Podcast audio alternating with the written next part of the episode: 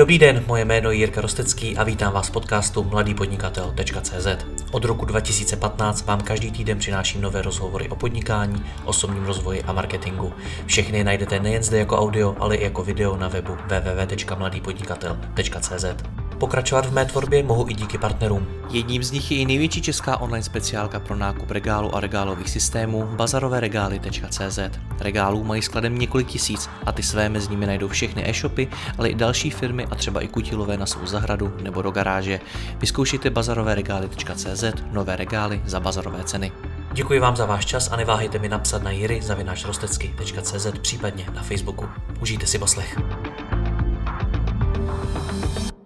Dobrý den, dneska si budeme povídat o situaci, kterou zažívá spousta firm v e-commerce, o přechodu z krabicového řešení do vlastního na míru vytvořeného. Tím si prošla i affiliate síť eHub.cz, která dnes funguje na unikátní technologii, která ji poskytuje konkurenční výhodu, ale i spoustu starostí. Povídat si o tom budu s ředitelem eHubu Ondřejem Hájkem. Ondro, ahoj. Ahoj, Jirko. Přechod z krabice do vlastního řešení já osobně nejčastěji řeším u e-shopů. Tam existuje na trhu mnoho krabicových řešení a řada firm, co dělá e-shopy na míru. Jak je to v oblasti affiliate sítí? Je tam ta situace podobná? Ta situace je velmi podobná. Existují tady krabicové řešení, ať už lokální nebo, nebo světový. A, a je to vlastně ta nejjednodušší varianta, kterou si můžeš zvolit, když chceš eh, na ten trh vstoupit. Takže vy jste taky začínali nějak tak, že jste vybrali nějakou krabici a na ní jste to rozjížděli? Přesně tak jsme začínali. Bylo tenkrát nereální, jak finančně, tak, tak jako projektově začít rovnou na nějakým vlastním řešení. Co to bylo za krabici? Prosím tě, začínali jsme v roce 2010 na, na krabicovém řešení Post Affiliate od slovenské společnosti Quality Unit, který dodnes existuje dodnes a používá i naše konkurence. A je to teda standard na trhu běžet na nějaký krabici, nebo je naopak eh, větší standard mít vlastní řešení? Asi to souvisí s velikostí jako u, u jiných odvětví, ale, ale když se podívám na ten náš trh, tak eh, pokud se nemýlím, my jsme jediná síť, která, která běží na vlastním řešení a e, takže standardem by se dalo říct, že se používá krabicové řešení, nějaký sásko. Jaký to mělo na začátku výhody? Ona samozřejmě nabízí se ty peníze. Eh, mělo to nějaký další? Uh, používat krabicové řešení? Ano, ano. No, asi taky ta rychlost jo, a jednoduchost a vůbec to, že jedna z největších eh, bariér vstupu na trh v tu chvíli odpadá. Podle pricingu, jestli zvolíš to, že koupíš nějakou lifetime licenci, což už se dneska v zásadě neděje, a, a nebo eh, platíš PSU po měsících, tak eh, bez nějakých větších investic ty máš možnost vstoupit na ten trh a získat profesionální software v řádu hodiny, hodin a nějak si ho nasetapovat, eh, případně upravit vzhled, ale, ale v zásadě v řádu opravdu hodin nebo dní ty můžeš začít podnikat v tom odvětví, který si vybral, a už je to krabicové řešení e-shopu nebo, nebo v našem případě zrovna affiliate, affiliate platformy. Jak dlouho jste na té krabici fungovali? Fungovali jsme jen dlouho, fungovali jsme jen třeba pět let, no, eh, pět, šest let a pak vlastně eh, ten proces přechodu na, na vlastní řešení není instantní. Ten trval delší dobu, takže by nějaký dozvuky používání krabicového řešení se dali ještě další roky s námi. Ale, ale první pět let jsme prostě byli čistě na krabici. Já bych ten proces přechodu rád probral, ale ještě mi řekni, kdy vám to přestalo stačit a proč? Hele, ono nám to možná přestalo stačit dřív, ale, ale důležité je, kdy, si, kdy se rozhodneš udělat tenhle ten krok, kdy, kdy se vydáš po vlastní cestou. Eh, přestalo nám to stačit, protože jsme chtěli nabízet asi pokročilejší službu. Chtěli jsme, vnímali jsme, že chceme mít kvalitnější službu směrem k tomu zákazníkovi a to krabicové řešení nám to neumožňovalo. To nám tomu prostě má předem definovaný mantinely, v jakým se smíš pohybovat a my jsme chtěli překračovat tyhle ty hranice. Takže, Takže to byla definitivní, definitivní jako uh, museli jsme se rozhodnout, buď to chceme dělat dál a chceme to dělat tak, jak si představujeme a v tu chvíli potřebujeme vlastní software, anebo to můžeme dál provozovat na krabici, ale nebudeme to provozovat tím stylem a v té kvalitě, jak bychom si představovali a pak už jako sekundárně s tím vystává otázka, jestli to máš vůbec dál dělat nebo ne. Takže v čem se to dneska liší? Kdyby si porovnal eHub tehdy na krabici a eHub dneska, tak eh, pozná uživatel třeba ten rozdíl? Ať už partner nebo ingerent? Já věřím, že to určitě pozná, protože už jenom teda čistě z hlediska designu nebo nějakého layoutu toho uživatelského prostředí, tak to je vlastní. Uh, snažíme se ho neustále nějak dokonalovat a zpřesňovat, takže takže na první pohled partner, který e, zná ty platformy, tak ví, že tohle není žádná krabice, ale že to je vlastní řešení. Jako, to je z hlediska toho, jak to opravdu vypadá.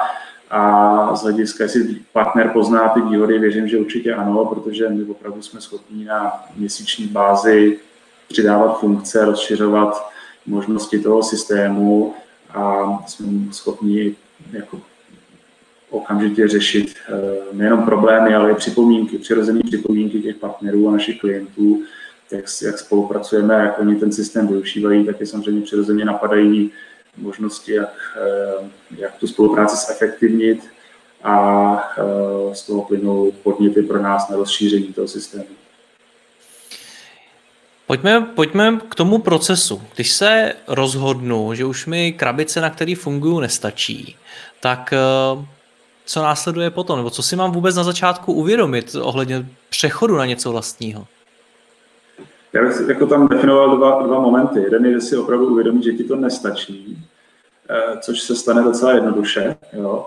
A druhá věc je se rozhodnout, že, do toho, že to opravdu dává smysl že, že eh, hlavně ekonomicky pro ten projekt. A zase klidně to může být jak e-shop, to může být jakákoliv, jakákoliv jiná služba, ale říct si, uvědomit si realisticky, co to znamená, si začít vyvíjet vlastní platformu, jak dlouhý proces to bude, kolik to bude stát peněz a, a jestli ten projekt je dostatečně veliký a dostatečně ekonomicky z, jako zajímavý a zdravý na to, aby si to zasloužil. Jo? Protože říci, že ti to že by se ti hodilo vlastní řešení, to si můžu představit, že, že si řekneš hnedka v prvním okamžiku, kdy narazíš na jednu funkci, kde ti ta krabice nevyhovuje a nebo, nebo no, nepostačuje. Jo?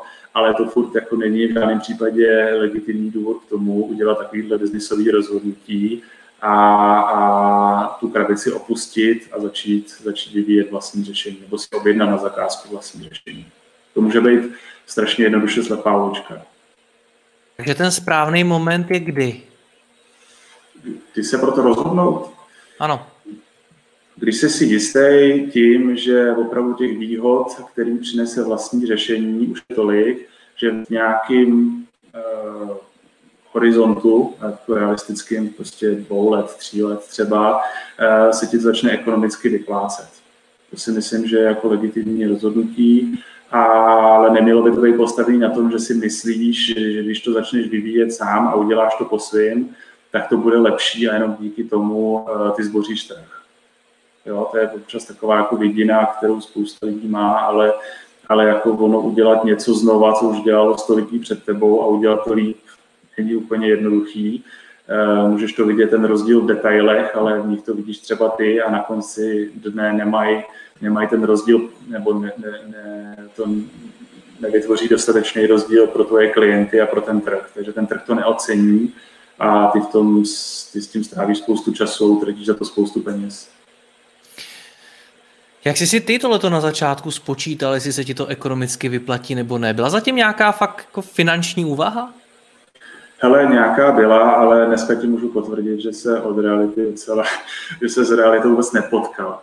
Takže, takže snažil jsem se to nějakým způsobem propočítat, ale ta realita byla jiná. Ten vývoj trval mnohem díl, dneska je dražší, ten vývoj nikdy neskončí v zásadě, takže, takže běží dál. Já jsem za to eh, jako rád. Samozřejmě bylo to skvělé rozhodnutí a je to rozhodnutí, proč EHP teď tam, kde je a proč nám to funguje. Ale, ale byly chvíle mezi tím rozhodnutím a, a současností, kdy jsem jako pochyboval o tom, jestli jsme neměli třeba zůstat na nějaký krabici nebo přijít na nějakou jinou, jestli by to nakonec ekonomicky dávalo větší smysl. Teď to zní tak, že jste si moc nepomohli. Ne, jste jsme, na vlastní řešení. Eh, pomohli jsme si hrozně moc, jenom to trvalo díl, než se to vlastně začalo jako vracet a vyplácet.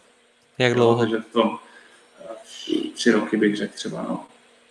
Je to tak, že bych s tím měl počítat i u sebe, pokud chci vytvářet vlastní řešení, tak eh, že ta návratnost je reálně tři roky přibližně? Ale souvisí to asi s dalšíma, s dalšíma věcmi, jako s tvojí velikostí, s tím tržním podílem, s tím, jak jako rosteš organicky v biznisu. Jo, jestli, jestli ta velikost toho tvého podnikání musí nějak kopírovat tu velikost investice. A pokud je to disproporční, pokud ty investuješ brutálně do vývoje technologie, ale neroste ti tolik ten biznis, nedaří se ti třeba akvizice nových zákazníků, tak máš sice skvělou platformu, ale nedocení ty inzerenti nebo nedocení ty tvoji zákazníci, protože jich máš prostě málo. Jo? V e-shopu by asi správný příklad byl, kdyby si měl nejlepší technologické řešení na světě, ale prostě nefungoval ti marketing a neměl si dostatečný počet zákazníků, no tak těch pár zákazníků, kteří tebe měsíčně objednají zboží, tak ani nedokážou docenit to, že máš perfektní e-shopové řešení s geniální logistikou nebo s napojením na logistiku protože u tak malého počtu objednávek je to vlastně jedno. Chápu. OK, co potom ten přechod, jak to, jak to probíhá? Tak v našem konkrétním případě, o čem, o čem můžu něco říct, tak eh, to byl dlouhý proces, kdy jsme vlastně nepři, nebylo to tak, že bychom vytvořili hotové řešení a jednoho dne jsme to přemigrovali. Eh, bylo to tak, že jsme postupně budovali jednotlivé komponenty toho nového řešení a postupně jsme vyměňovali Eh, části systému, který zaštiťoval dřív ta krabice a nově zaštiťoval už ten náš systém. Takže takhle jsme jako postupovali modulárně, řekněme, kdyby jsme to přirovnali k shopu, tak řekněme, jsme nejdřív nějakou administraci těch objednávek, eh, si udělali vlastní, pak nějaký komunikace na externí systémy, pak nějaký jako účetní systém, a, a v poslední řadě jsme třeba vyměnili nějaký jako backendový engine, který, který to celý řídí.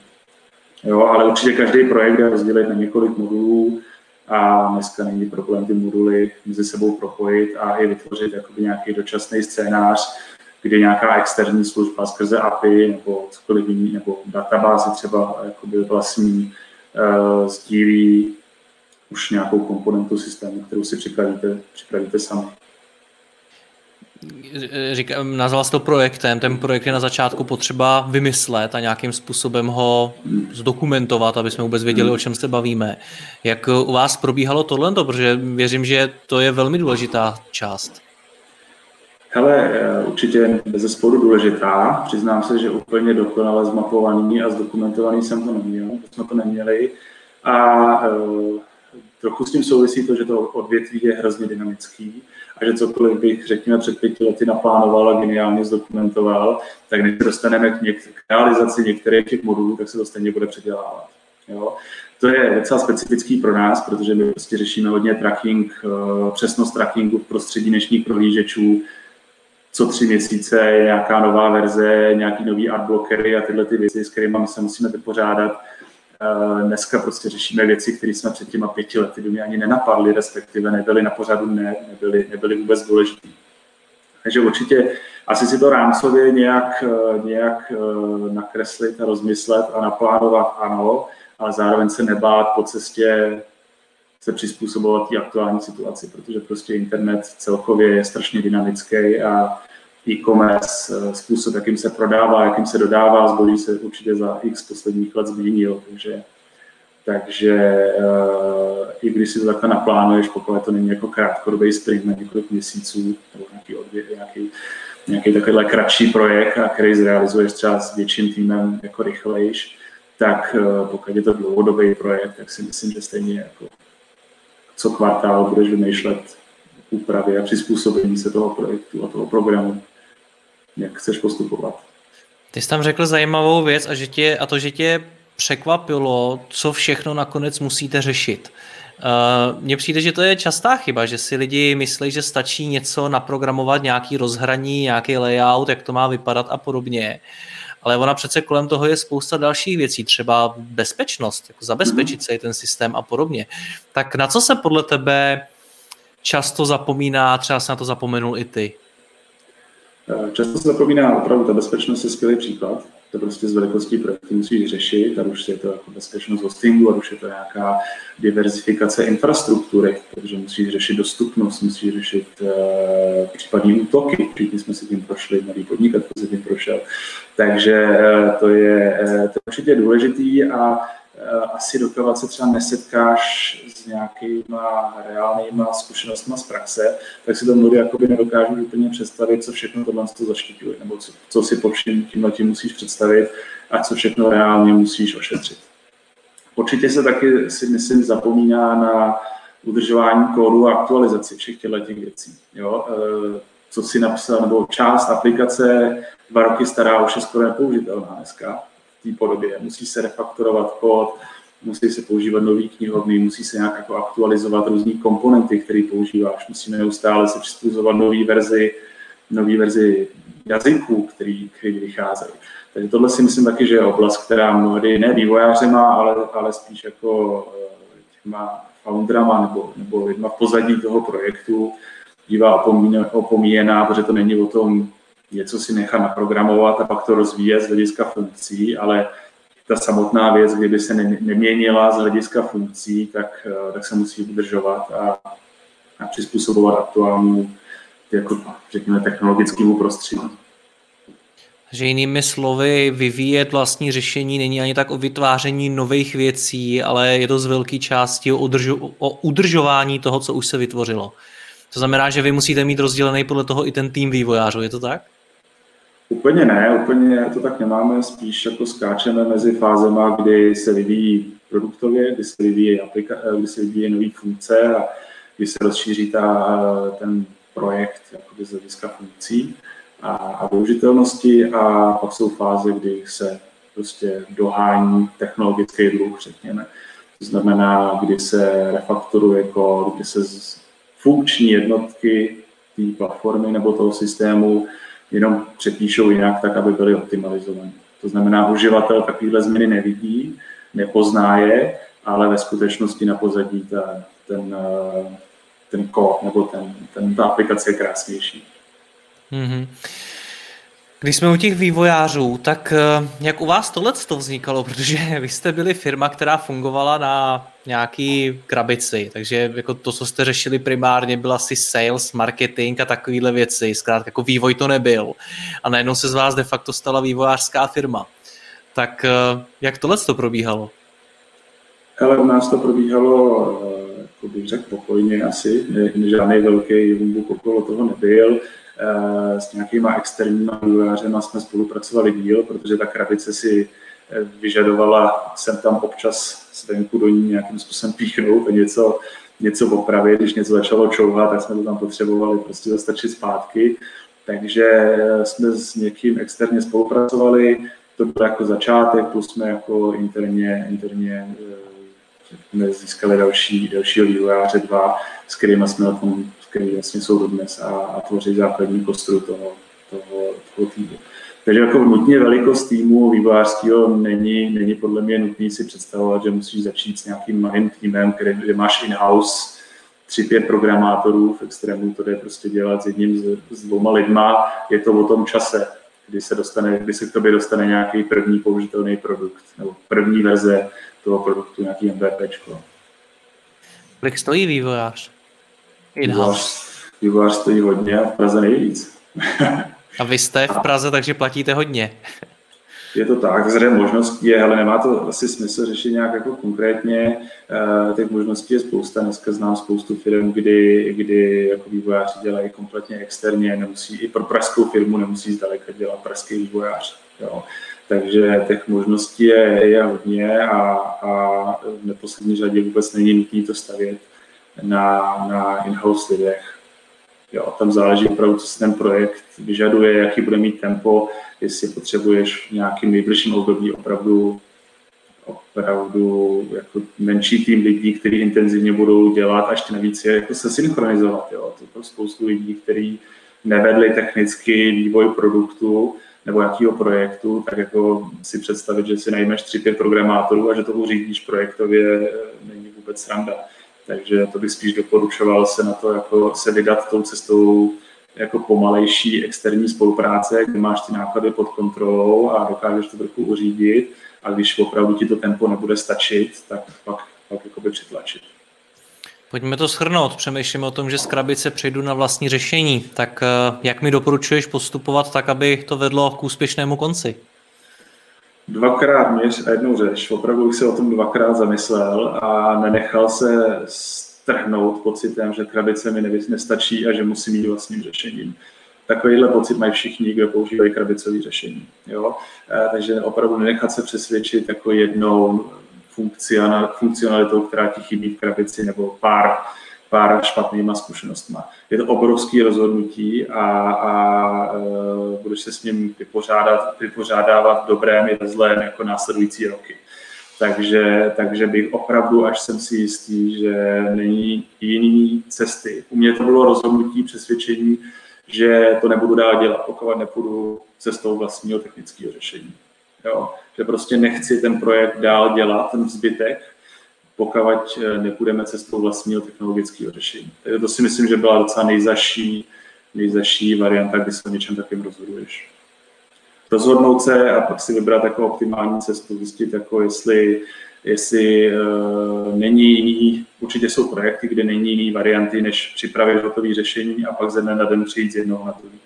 Tam budou jednoznačně porodní bolesti a hod se budou muset nějakým způsobem vyřešit. Pokud to ten projekt ze své podstaty fungování nevyžaduje, určitě bych doporučil spíš dlouhodobý proces přechodu i za cenu toho, že třeba tu krabici člověk platí díl, než, než by ji chtěl ideálně platit, ale, ale určitě, si, určitě se ti to vrátí, když, eh, když eh, budeš mít víc času a postupně jednotlivé komponenty překlopí z jednoho systému na druhý. Super, Ondro, já ti moc děkuju, ať se vám daří, měj se hezky, ahoj. Já taky díky za pozvání, měj se, ahoj.